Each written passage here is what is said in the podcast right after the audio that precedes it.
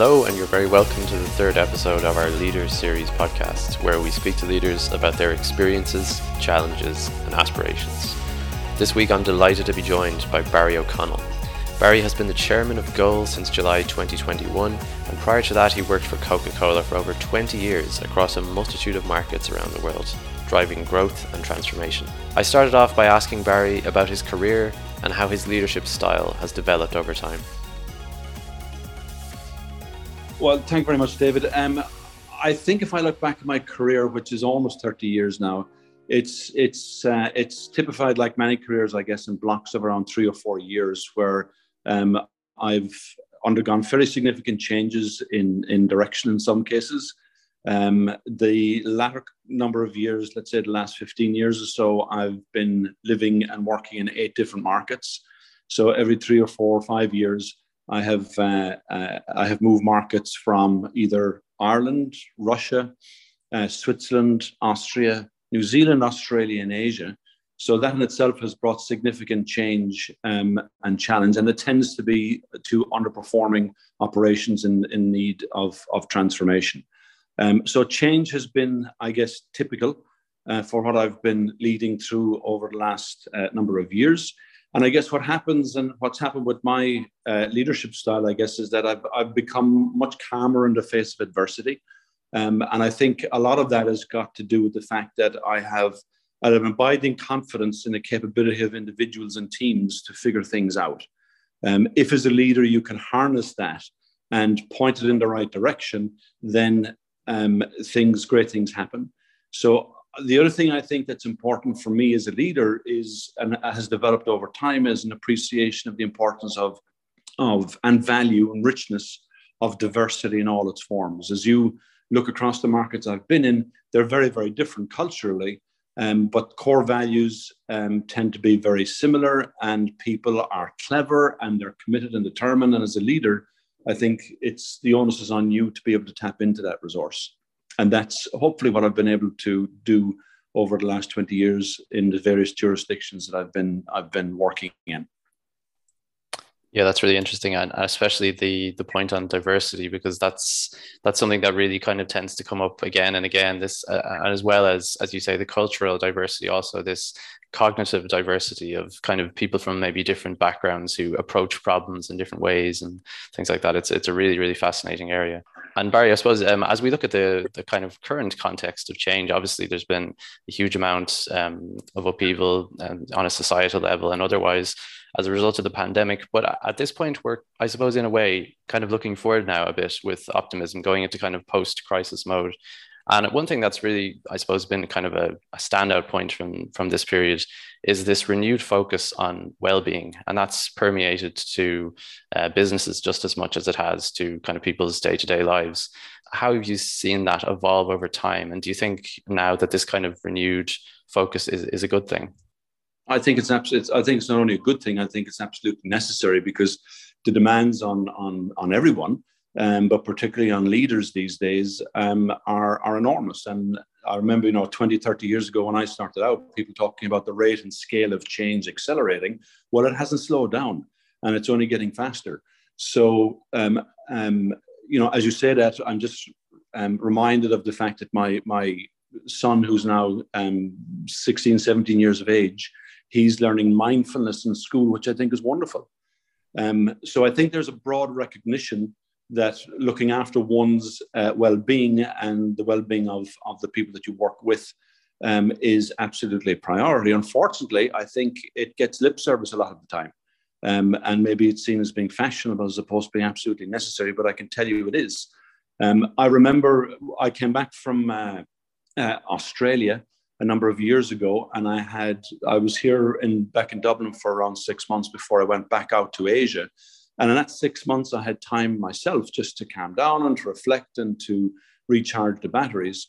And when I went into Asia, which again was another transformational challenge, I just saw things so clearly. And the energy levels that I had were so high, and the confidence I think I exuded as a result of that was so high that the transformation process I found actually very enjoyable. And I think it rubbed off on the people who were around me as well. So yes, I think it's absolutely necessary. And I think it needs to be managed by individuals, but as leaders, I think you also need to make sure that you give permission and create a framework for others to be able to exercise that. Yeah, absolutely. Well said. And yeah, there's so many interesting things to come out of that. I think that's really interesting what you said about your kind of time off that allowed you to kind of gain that mental clarity and kind of approach things again with a renewed focus. And I think that's something that is really coming to the fore now. You see a lot more, obviously, in different countries, you see kind of these experiments of the 4-day work week, which is just kind of, I suppose, beginning to eat into the kind of structure that's been in place for so long. And I suppose you spoke there, Barry, just about putting your teams in a better position to kind of take care of themselves. What about the kind of leadership focus? And obviously leaders have to take on massive burdens and responsibilities in their day-to-day. So do you think leaders are also making that more conscious effort to take care of themselves as well as their teams? Again, I think there's a widespread recognition that they should. I'm not sure everybody is doing that because the pressures are so intense at the moment. And again, you've heard much of this about, you know, the impact of people in lockdown. Not only was it stressful for obvious reasons, because of you had, you know, going on around us, what was going on around us, but and the isolation of that. But you also had leaders and others who were trying to get to grips with a completely different way of working. So what happened was stress levels increased.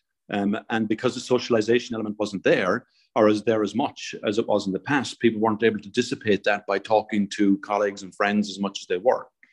So yes, absolutely necessary again. I don't know to what extent people are actually doing it, but if I was advising anybody of my own team, I would say absolutely, you need to make sure that you're focusing on your own well-being because ultimately it has a direct impact on your health and well-being, obviously, but also on your performance and that of your teams. And Barry, we've seen a kind of a shift towards this human-centered leadership.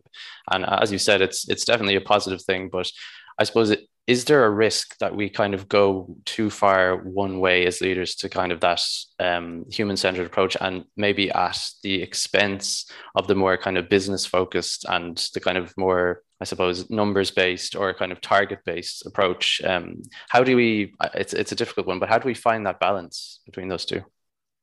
Well, I guess there's always a risk of going one way versus the other. But I think, you know, if I had to tend towards one, overbalance one element, it would be human-centered because as you learn from experience, it's, you know, it's all about people. And again, one of the things that came through from the pandemic and lockdown was organizations who perhaps didn't have a high level of trust or as much as at least in the as they perhaps should have in their employees when they were working from home, discovered that actually people were even more diligent when they were working from home. So for me, the human-centered approach is a large part all about trust. And once you have that, that is the cornerstone of everything.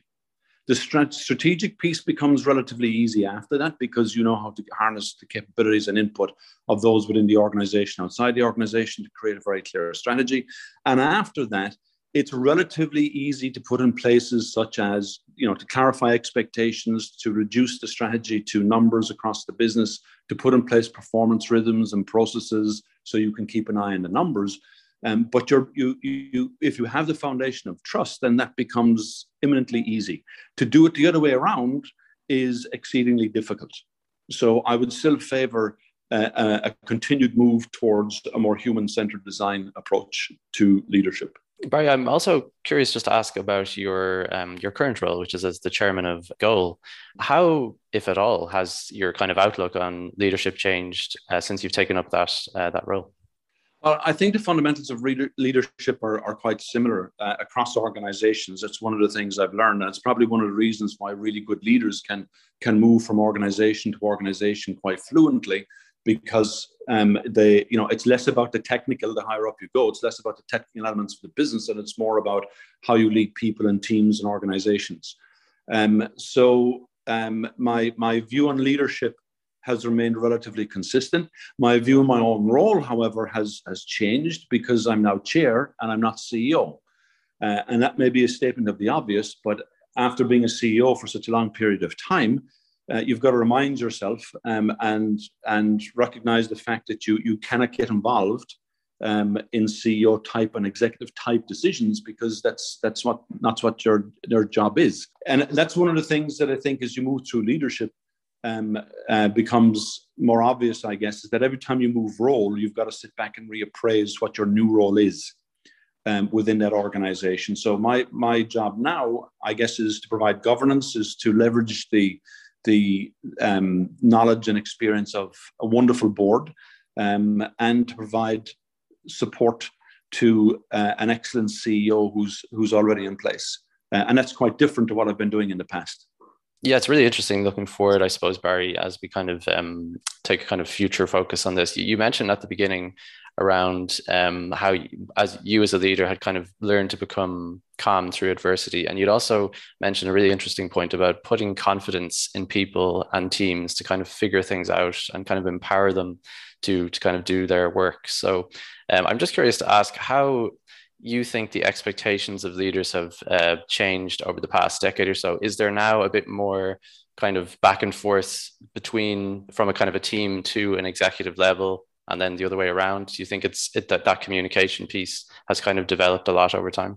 The business environment has continued at pace over the last number of years, and in fact it's accelerating, because now you don't talk about change anymore. Everybody's speaking about transformation. And therefore, technically, what one as a leader has to get your mind around in terms of, let's say, digitization and its impact on your business, the legislative changes, the changes in the operating environment, Brexit, and so on and so forth.